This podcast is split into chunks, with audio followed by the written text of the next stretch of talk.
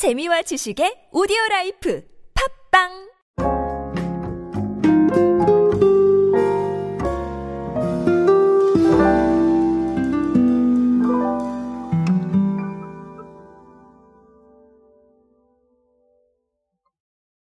메타버스, 메타버스, 메타버스. 자, 메타버스 이야기 참 많이들 들으실 텐데요. 저는 디지털 마케팅의 관점에서 사실 이 메타버스를 어떤 가상 공간이다, 뭐, 혹은 우리가 생각하고 있는 어떤 가상현실 공간의 구현이다. 자, 이렇게 보기보다는 그냥 새로운 경험이다 정도로 말씀을 드리고 있습니다.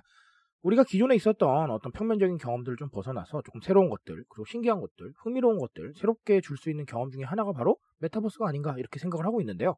자, 이런 상황이다 보니까 어, 메타버스의 적응력을 늘려가고 있는 회사들이 정말 많죠. 어, 오늘은 SKT의 이야기를 드리면서 메타버스 이야기 한번 간략하게만 다시 한번 드리도록 하겠습니다. 안녕하세요 여러분 노준영입니다. 디지털 마케팅에 도움되는 모든 트렌드 이야기로 함께하고 있습니다. 강연 및 마케팅 컨설팅 문의는 언제든 하단에 있는 이메일로 부탁드립니다. 자 SKT가 메타버스 플랫폼인 이프랜드의 마케팅을 계속 강화를 하고 있습니다.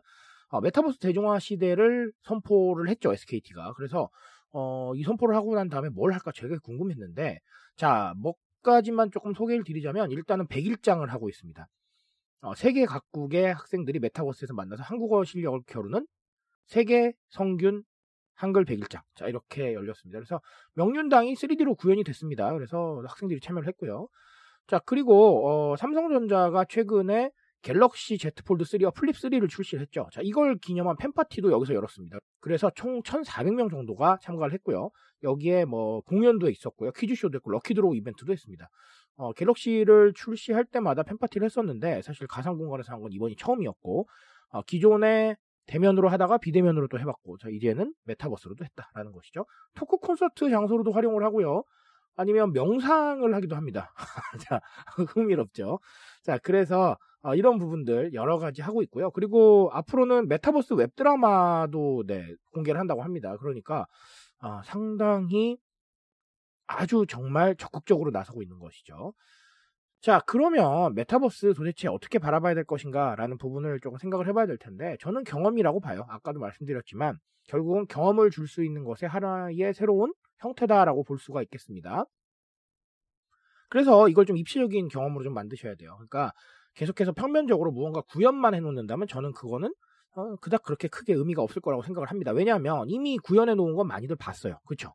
많이들 봤고 그리고 이미 경험해 봤기 때문에 또 새롭지 않은 거예요. 그러니 결국은 입체적인 것들 그리고 우리가 새로운 어떤 메타버스의 개념으로 접근할 수 있는 경험들을 계속해서 줄 수 있어야 된다. 그리고 메타버스가 의미하는 건 방금도 말씀드렸지만 결국은 유의미한 경험을 계속해서 줘야 된다라는 이 메시지를 의미한다는 거 어, 반드시 좀 짚고 넘어가셨으면 좋겠습니다. 그리고 제가 하나 더 말씀을 드리고 싶은 건 사실은 소통이에요. 결국은 아까도 말씀드렸지만 어, 서로 뭐 얘기를 하고요. 그리고 서로 또 의견을 내고요.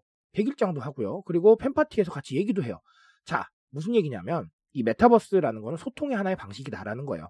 우리가 기존에 있었던 소통들은 뭐 SNS에서 하기도 하고 그리고 커뮤니티에서 얘기를 나누기도 하고 자 이런 부분들 많이들 즐겨왔습니다. 그런데 결국은 소통은 대면할 수도 있고 비대면할 수도 있지만 중요한 건 소통하고 있다는 거예요. 우리가 소셜 공간에서 여러 가지 이야기를 꺼내고 또 새로운 것들을 가지고 오고 인증을 하고 영상을 올리고 다 뭡니까?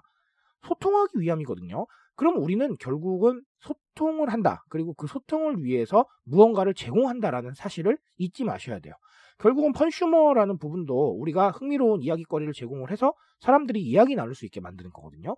결국 그런 부분들 때문에 펀슈머를 챙겨야 되는 건데 이 메타버스도 핵심은 소통이라는 겁니다.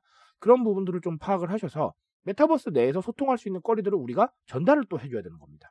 그냥 구현해 놓는 게 아니라 어, 경험도 하고 경험하면서 소통할 수 있는 부분들을 만들어 줘야 사람들이 올 것이고 그리고 그 왔던 사람들이 또 나가서 인증을 하고 신기하다고 얘기를 한단 말이에요. 무슨 말인지 아시겠죠?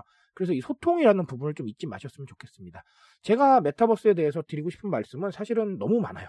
예, 너무 많고 어, 이 기술적인 측면에서 접근하시는 분들도 계시겠지만 저는 마케팅의 관점에서 말씀드리고 싶은 게 참 많은데 어, 너무 길게 말씀을 드리면 또 싫어하시잖아요. 그래서 짧게 줄이겠습니다. 그래서 제가 말씀드리고 싶은 건 경험에 대한 중요성 그리고 소통에 대한 부분 꼭 챙겨보셨으면 좋겠습니다. 메타버스 그렇게 해서 한 번 더 이해해 보시기 바라겠습니다. 오늘 제가 말씀드릴 수 있는 건 여기까지 하겠습니다. 트렌드에 대한 이야기 제가 책임지고 있습니다. 그 책임감에서 열심히 뛰고 있으니까요. 공감해 주신다면 언제나 뜨거운 지식으로 보답드리겠습니다. 오늘도 인싸 되세요 여러분. 감사합니다.